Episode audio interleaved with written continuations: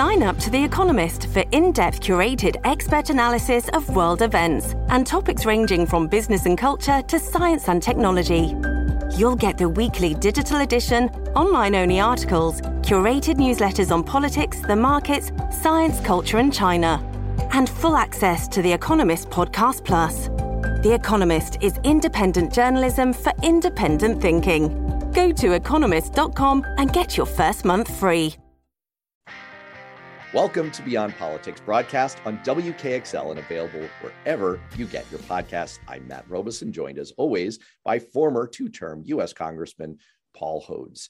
I recently wrote an article for Newsweek in which I pleaded with Democrats to refocus. When we lost in our big effort to save American democracy in the Senate earlier in February, it was demoralizing. Losing those bills hurts. And I'm not saying that Democrats should by any means give up at the federal level. But earlier this month, when the Ohio Supreme Court threw out the Republican legislature's ludicrously gerrymandered congressional maps, there was a lesson in there. If Democrats can just pick their chins up and pause their outraged tweeting for just a moment, they'd see that that Ohio win didn't just fall out of the sky. It happened because there was a concerted effort. There was a plan. Democrats focused on overlooked, smaller, more local races that actually make a huge difference in power in that state. And by the way, in every state in the union. Democrats may not be able to pass the kind of big, sweeping federal laws that we want to comprehensively stop abuses of our elections or to fix many of the problems that we face in America. But that doesn't mean that we can't grit and grind our way to achieve many similar protections and advances in the states and at the local level. Look, we're Democrats. We tend to get focused on shiny objects or big, bold federal legislation. It's understandable. But there is another pathway, maybe a more effective pathway. And I'm not just kind of putting out a call in general here. I actually wanted to bring someone onto the show who did exactly what I'm preaching. She stood up and said, you know what? I'm going to do something about this. And I want the rest of you to do something about it with me. Amanda Litman is the co-founder and co-executive director of Run for Something. She was, by the way, Hillary Clinton's email director, which is, I think becoming kind of increasingly hilarious as we enter the but her emails, but his emails moment coming with Donald Trump. But whatever, these were the good emails. These were the like, hey, let's do something positive together, America. She was Charlie Crist's digital director. She has a long background in politics. And at a certain point back in 2017, she said, you know what? We need to do something about this gap that's occurring between Democrats' big aspirations at the federal level and where decisions and power is actually wielded, which is much more at the local level in America. So Paul and I are delighted to welcome Amanda Litman to Beyond Politics. Thank you for having me. I'm excited to talk about my favorite topic, Run for Something. Well, we are delighted to have you. And I promised before we went on the air that my little opening spiel would be shorter than Ezra Klein's opening spiel when you were a guest on his pod not long ago. I think I stuck to that, but maybe not by much. Let me get right to it. Give me the origin story that I teased a moment ago. What gap did you see that prompted you to start your organization? So as you mentioned, I worked for Hillary for 2 years. Election day was devastating. It was absolutely crushing. About a week after election day, I got a Facebook message from somebody I went to college with. Hey, Amanda, I'm a public school teacher in Chicago. I'm thinking about running for office. You've been working in this space for a while. What do I do? Who do I call? I didn't have an answer for them. Because at the time, if you were young, if you were newly excited about politics and you were going to do more than vote and more than volunteer, there was nowhere you could go that would help you. And that to me felt like a symptom of some really big problems, not just in the Democratic Party, but in the democratic process. So I reached out to a whole bunch of people, one of whom became my co-founder, this guy named Ross Morales-Riquetto. We wrote a plan, we built a website, and then we launched Run for Something on Inauguration Day, thinking it would be really small. We would get maybe 100 people who wanted to run in the first year. This would be a cool hobby.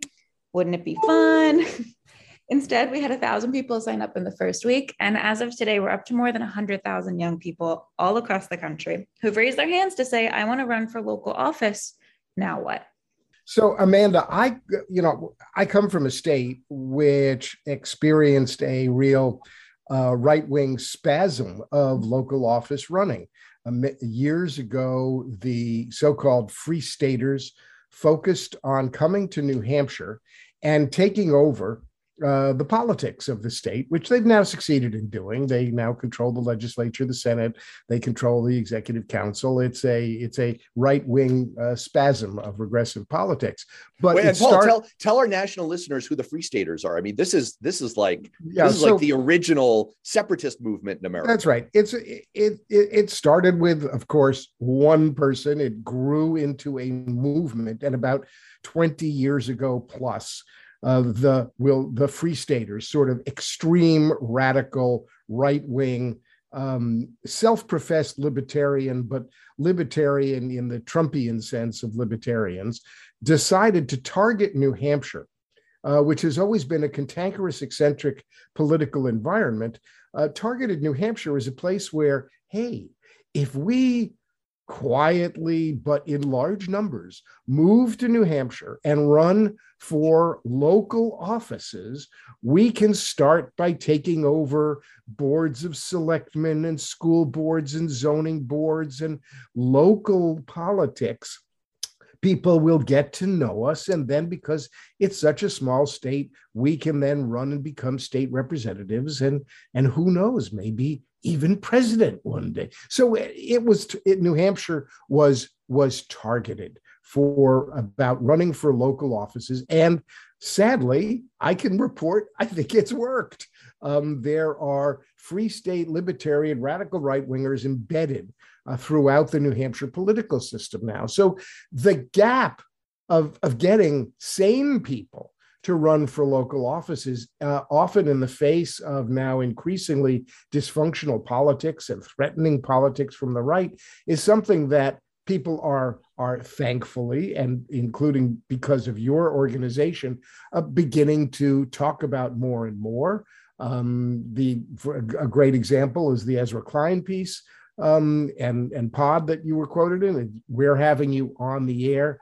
But nationally, how big a problem does it remain that we can't seem to get good people to run for what are most often overlooked offices? It is a big problem. I mean, I think we know that about 70% of local races go uncontested. That means that only one major party's candidate is on the ballot, which means that the person running, whether it's an incumbent or the candidate themselves, doesn't really have to compete. They don't have to campaign. They don't have to talk to voters. They don't have to make a decision on the issues. They can float their way in. We also know that more competitive elections yield to better outcomes. There's proof of this. There's political science studies that show that state legislators in particular, when they're running in contested and competitive races, do more when they're elected. They introduce more bills. They're more co-sponsors. They have more town halls. They stay in contact with voters more. All this is really intuitive. If you don't have to try to win, you're not going to. It is a massive problem that so many of these races go without any competition, in no small part because the decisions that they make really affect people's lives, on everything from schools and curriculums to city councils, which do zoning around housing and business licenses, to state legislatures, which make decisions on everything from voting rights to criminal justice reform, to drug policy, to climate change issues within each state. These positions really matter, and it matters that we have good people in them. Don't want to belabor too much of the last point you made there, because there's so much we could unpack. We could easily do a whole episode about how much power that state legislatures wield, that local boards wield, that school boards wield, and obviously school boards have been much in the news recently. I would just commend to people, we've done a series of interviews with David Pepper, the former chair of the Ohio Democratic Party, including in the episode in the article I just alluded to. He's written a whole book about this called Laboratories of Autocracy, about the insane amount of power that is concentrated at this level of government that we never think about. And we're particularly not prone to think about. as Democrats. And he points out in that episode, go back in the Beyond Politics podcast feed. If you haven't heard it yet, please listen to it, folks, because one of the points he makes is that back in 2010, the Republican Party foresaw that a small investment, $30 million, would allow them to take over majorities in enough state legislatures to gerrymander the ever-living you-know-what out of state legislative and congressional districts and wield power for the next decade and beyond. We're still trying to dig out from under that gerrymandering. So, point taken. That said, I wanted to ask you whether your focus or your sense of mission has changed beyond that kind of broad issue of, my gosh, there's so much power on all kinds of issues that affect our lives, concentrated at the state and local level. But after January 6th, and in response to Steve Bannon's very successful push to get MAGA people to run for local offices, and particularly to take over the machinery of how we run elections in this country, have you refocused the efforts of your organization around countering that influx of insane people? So Run for Something has always exclusively focused on local elections. So city councils, school boards, library boards, state legislatures, coroners, American River Flood Control District trustees, the kinds of positions that most organizations don't. In most small markets, it's really hard, and there are 500,000 of them. So we have always worked on some of these local election administrator positions. It's just part and parcel of the work. There's about 5,000 local elected officials who cover elections in some way, shape, or form. And in order to lay the parameters here, it's worth noting this is really messy. In a state like Texas, election administration is done by a mix of officials, including county clerks, county executives, and in some states, the tax assessor controls voter registration. In a place like Nevada, it depends on the size of the county, who is in charge of it. In a place like Pennsylvania, you have town election judges, which are elected on the neighborhood or a couple of neighborhood type levels. And then you have boroughs within some of the cities. And then you also have counties, and you also have city governments. It's very messy. And that makes it really hard for national organizations to engage with. However, that is exactly what Run for Something is set up for. So one of the things we did after 2020 was take a look at our plans, take a look at the ecosystem, and really evaluate, after debriefing with the candidates we'd worked with that cycle, where were the races where people needed the most help. And state legislative races, there's a lot out there for them. There's a national committee that does state legislative races. The DLCC is amazing. There's a network of organizations that focus on these groups, Sister District, Swing Left, Future Now, Forward Majority. There's a whole bunch of them. But for our more local candidates, for the ones running for city council and county clerk, there was no one there for them. So after 2020, we really said, we're going to refocus our efforts locally. If in the past, about 60 to 70% of our candidates were state leg and the remaining 30 to 40 were municipal, we're going to try and flip that moving forward. And then after 2021, we said, okay, the biggest points of problem areas for democracy and for the foundation of our citizenry is twofold. It's local election administrators, which Steve Bannon, as you rightfully said, is calling for QAnoners and conspiracy theorists and election deniers to run for, and school boards. So as we look to this year and beyond, we will obviously keep working on all these other races because they're all important. But as we think about prioritizing our staff time and our resources, we're really focusing on local election admins and school boards. When I hear you speak about that, it brings to mind my own political career, if we can call it that. I decided I'd been a lawyer, I'd been a guitar player, I'd done lots of things in my life, but I decided that if I was going to save the country, I needed to run for Congress. Nobody could stand up at the time that I ran against the Republican machine, which had controlled New Hampshire forever. There'd been one Democratic congressman in 100 years in my district, and I crazily decided, okay, I'll run for Congress. And if I don't get it the first time, I'll run for the second. And what I found interesting was I didn't have a lot of help. I didn't have a lot of guidance. There didn't seem to be any kind of playbook, even for an office like Congress. I mean, what I got from the DCCC or the Democratic Congressional Campaign Committee was, come back when you've raised $1 million. And then maybe we'll give you some kind of help, but we were not going to tell you how to do it or what to do in the meantime. So the approach that Run for Something has taken is really important, because you're dealing with the bench in a way. You're dealing with all the future leaders of those shiny object races like the one I decided to go for. But this isn't the first time that the Run for Something general approach has been tried, and it's not the only organization out there. We're thinking of the Blue Lab, Center for Progressive Leadership. You've been remarkably successful in your efforts. And tell us, what do you think has set Run for Something apart?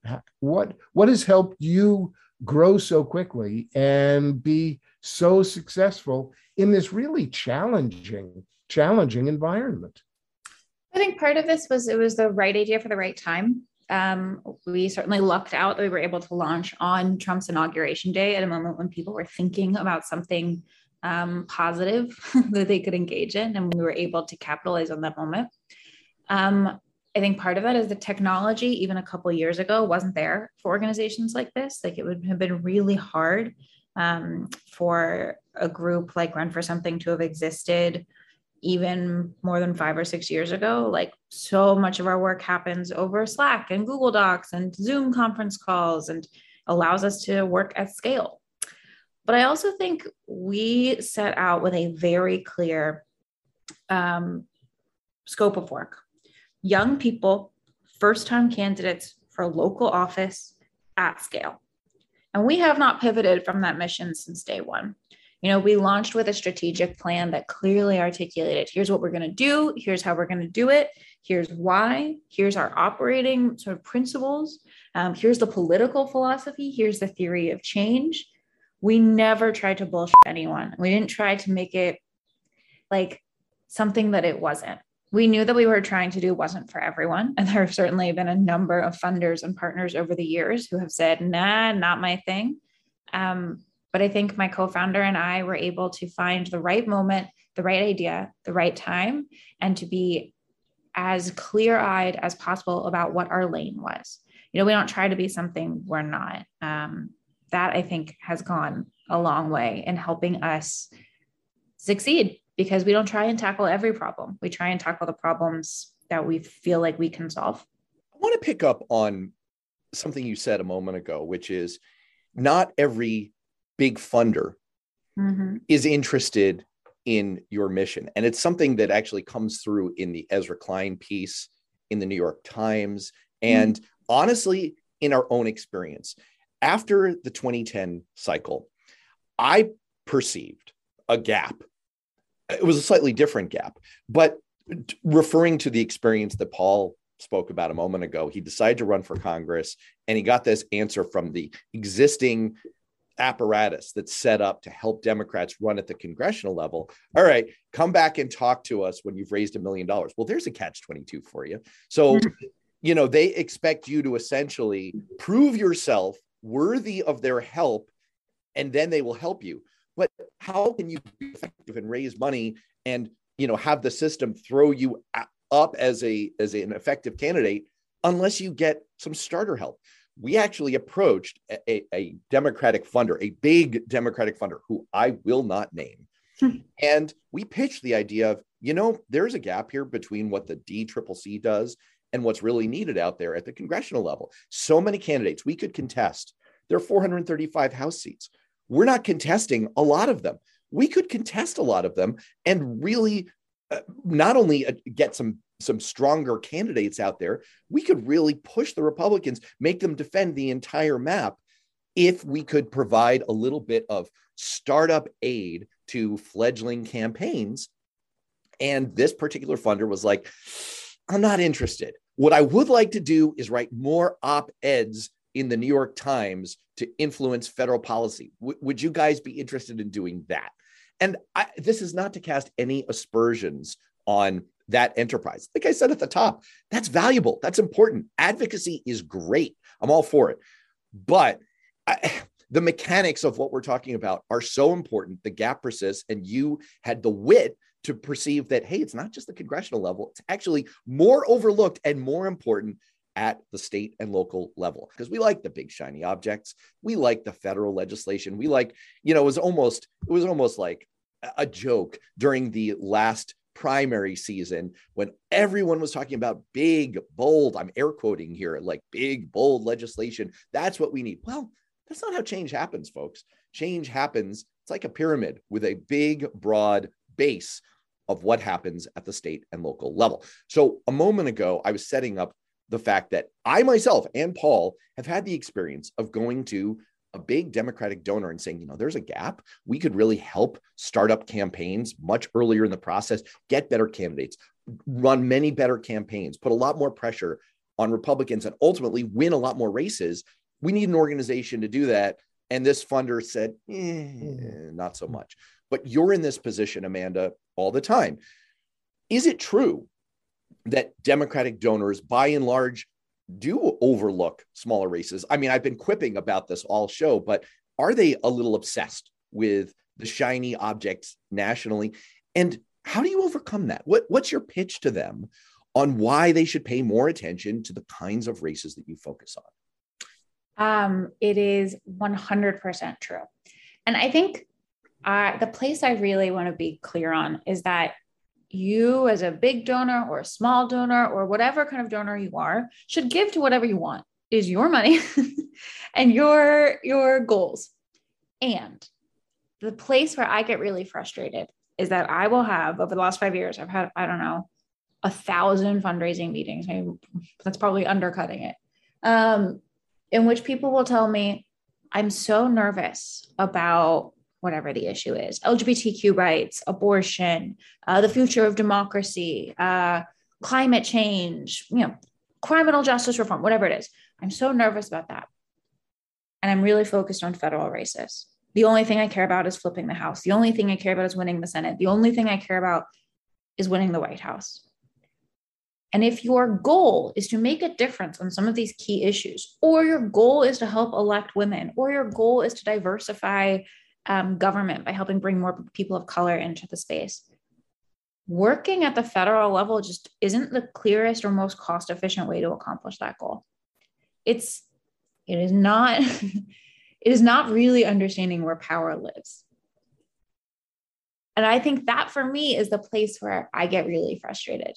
If you say you care about building sustainable democratic power, or even just sustainable pro-democracy power, you know, it doesn't even need to be Democrats, although I personally think it would be better if it was. It doesn't even need to be. If you care about building sustainable power for the values that we share, you have to do so where power happens, and power happens locally. And we are seeing this play out now. You know, there's a story in CNN this morning about how in every Republican-controlled state, in places where the Republicans control state legislatures and the governorships, they are running rampant on anti-LGBT issues, on anti-abortion laws, on anti-voting rights laws, on book bans, on school choice issues. They are absolutely tearing apart people's lives. And those are places where, because they're not traditionally presidential battlegrounds or even congressional or Senate battlegrounds, though some of them sometimes are, Democrats haven't invested because they're not flashy. They're not exciting. You don't get to go to a fun cocktail party. You don't get to, like, have a picture with a candidate you can put on your wall or show to your friends. That makes it really hard for us to fight back, and people are struggling.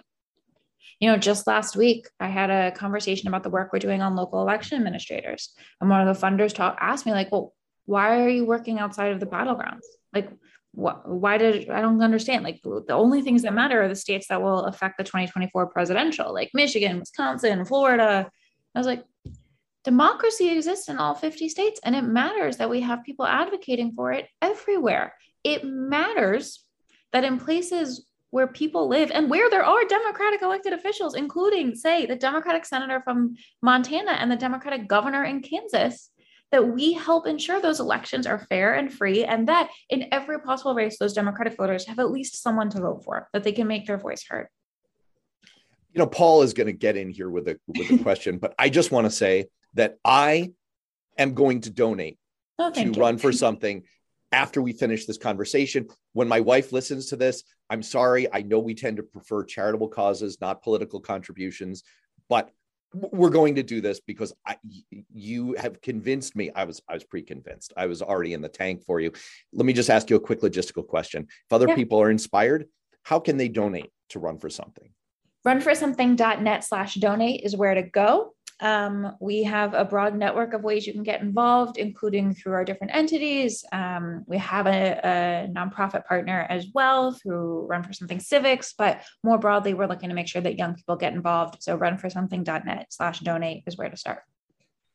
Yeah, what's fascinating to me is hearing you talk in the context of Run for Something and the effort to get young people to run for important, critical local races. To put that in the context of the experience that Matt and I have had in the past, dealing with major donors and trying to get them to shift their focus to sort of the base level, the foundational important matters, when all they could see was the shiny object. The effort to convince donors of something that is less than the shiny diamond of it is a real challenge. Now, you just pulled it off, and you convinced Robison, and I'll tell you, you convinced me that how important it is to contribute. How successful are you?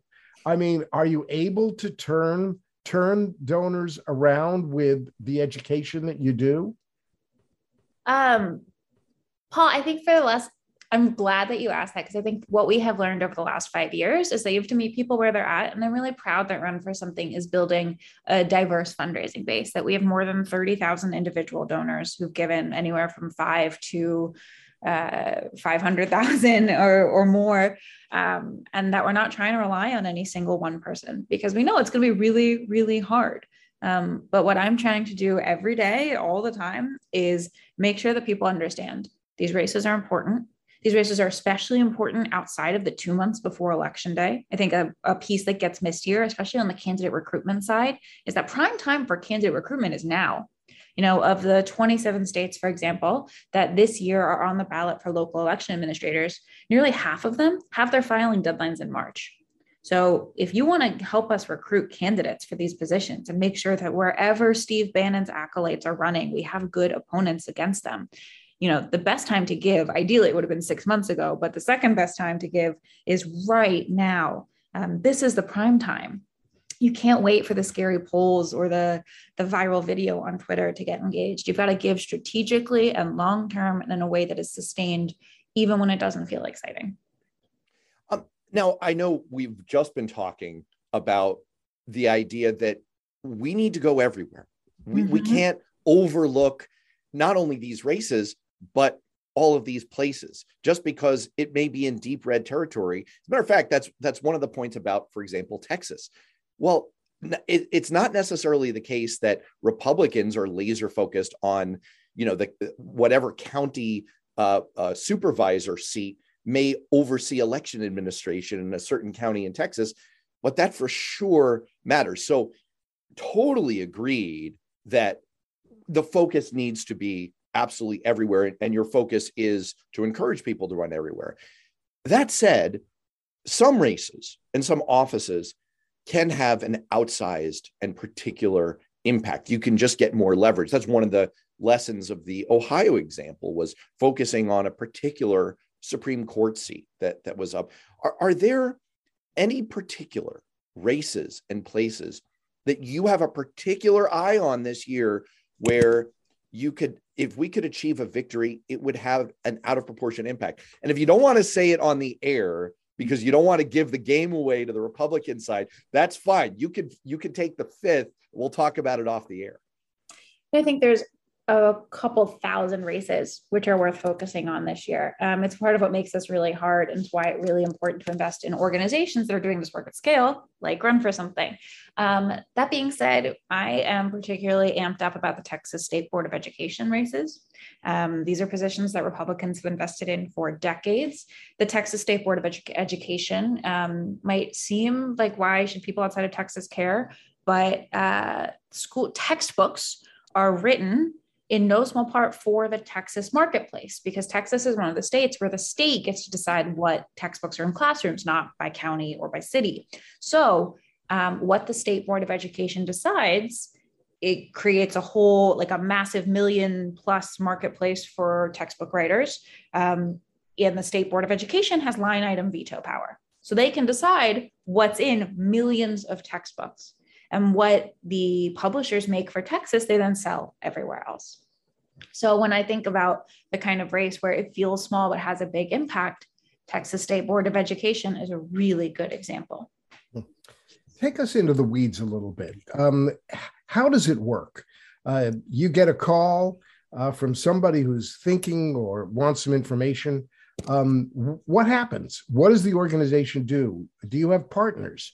What do you provide? What goes on to help these candidates decide and then run? So people sign up on our website, runforwhat.net, and look up what office might be available for you in 2022.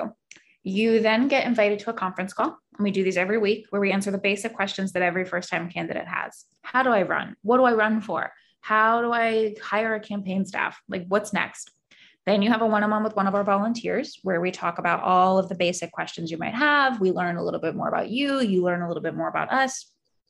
Then you're admitted to the Run for Something pipeline.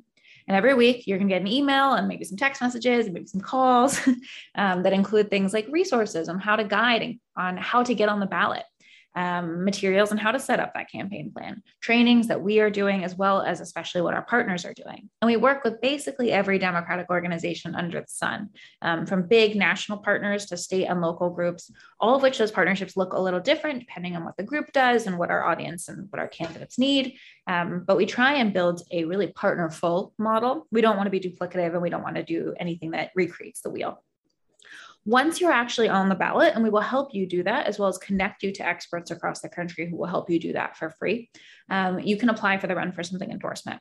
That's another application. We want to see your campaign plan, your budget, your win number, how you're going to get from A to Z. What are we going to find when we do a background check? There's not a lot that we will sort of like raise a red flag, as long as you're honest about it. And we try and be really transparent here. Like, you can have a lot of flaws. You can have a lot of skeletons in your closet, but they can't be hidden, if that makes sense. We want you to be honest with us and with voters. Endorse candidates, go through background checks, staff review, and local operative review. We have volunteers across the country who are experienced operatives in every state who help us do that. We endorse about half the people who apply. Everyone we endorse is 40 years old or younger, running for a state or local office for the first or second time, and they're running strong grassroots-driven campaigns. Endorsed candidates have a one-on-one with our regional director in their place that helps us learn, where are they? What problems are they facing? Maybe they need us to bump the state party to answer an email. Maybe they need an endorsement from another organization. Maybe they need press. Maybe they need training for their staff. Maybe they need help hiring staff at all. Whatever it is they need, we are there to help them. And every person we endorse, if they want it, gets matched with someone we've worked with in a previous cycle. This is our alumni advisor program, and it's incredibly productive. Running for office, as you know, is really hard. It's really lonely. You can't really complain to your volunteers or your staff or your partner or your family. So having someone who's been through this in a similar fashion can be a really helpful support system. So we'll connect the college student who ran in 2018 with a college student who ran in 2020, who will then mentor the college student running in 2022. Endorsed candidates are who we help raise money for, who we recommend to other organizations to endorse, who we recommend to press, and who we track through to election day. So in the lifetime of the organization, we've endorsed more than 1,900 candidates, and through 2021 have helped elect 637 across 48 states, 55% women, 56% people of color, 23% LGBTQ+. It's amazing. And I recently, Paul who sometimes kind of behind the scenes advises candidates who are considering running for office. It's actually a pretty good skill set of his. He's been there before and he's run at various levels. And he referred a candidate over to me who shall remain nameless. The number one thing that this candidate needed was a budget template, just a budget template. Now, this is a congressional level, but it's the same thing at every level. Folks, I guarantee you that what you saw on Parks and Rec with city council races is not real. There are not consultants who come out of the woodwork for your city council race and say, hey, we help identify promising candidates. Leslie Knope, would you like to run for city council? We'll take care of everything. Doesn't happen until, I guess, Run for Something existed. And now there is some of that support framework. I just cannot emphasize enough how important something like a budget template, pre-populated with some example numbers, can be for a first-time candidate who has no idea how to do these things and can just burn so much time and be so inefficient. Campaigns are frequently run on paper and won on spreadsheets by making smart decisions with your very, very limited resources. Okay, off my soapbox for a second. One of the things that you say prominently on your website is, and I'm quoting here, we are not, in all caps, we are not the purity police. A progressive in Louisiana is different than a progressive in California. We help candidates run for the places they're in. I love that. I love that so much because I think it really bothers me and a lot of other Democrats when we become the party of the purity police. But what does that mean? And why is that important in your mind for Democrats? Are we actually in danger of becoming the purity police? And how do you implement this? Like, are there any parameters that are sort of like a line that people can't cross? You know, for Run for Something, it was really important to us from day one. And remember when we launched in 2017, there was a very hot sort of topic about like, what does it mean to be a Democrat? Are you a Bernie Democrat or a Hillary Democrat? And to be aligned on, you have to be aligned 100% or you're not aligned at all. You know, for us, we work in all 50 states on a range of offices. We work on too many places and in too many races to have a clearly set, defined list of policies that we need every candidate to have a position on. Like, we can't and shouldn't ask a city council candidate in Kansas what their stance is on raising the minimum wage necessarily, although maybe that's not a good example, but what their stance is on like a bill before Congress. We shouldn't ask a school board candidate in Mississippi a similar kind of question. What we do ask is what your values are. We have a set of progressive values that we ask every candidate to abide by. They're basic progressive values: pro-choice, pro-equality, pro-tolerance, pro-reducing gun violence and improving gun safety, pro-tackling climate change, pro-working families. And we ask them, how do they show up in your campaign? Like, what does it mean to be a pro-equity school board candidate? What does it mean to be a pro-working family city council candidate? And how is this showing up locally? Not just what does it mean? What does it mean for you in this race, in this place? Tell us why. That allows us to ensure that everyone we're working with is aligned on the values and that what those look like in each place can have some nuance. You know, Joe Manchin and AOC are the same party. And that means that we have to, like, you know, as an illustrative of fact, that to be a Democrat, because we're in so many places and so many races, has a lot of different ways it can look like. And it is more important for us that ultimately we are electing people who share those core values and will make decisions driven by those values, knowing that the outcomes, especially in these local races, will look a little different. Oh, and just to press the point just a tad further, if someone's considering supporting, donating to Run for Something, they don't have to feel like, hey, this is it's the same thing as donating to Bernie Sanders' organization. You know, this is a bunch of wild-eyed young progressives.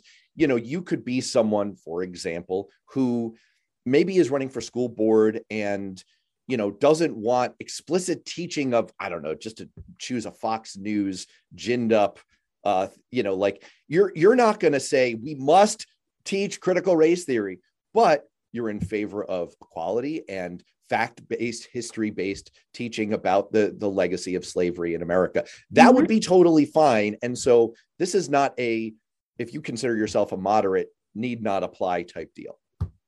That's exactly right. And I think for us, you know, the candidates we work with, say for the New York City Council in Brooklyn, are more progressive than maybe the city council candidates in Anchorage or the ones even in like rural Iowa. And that's okay, because ultimately they're trying to do is progress, like advance our values for the place they're in.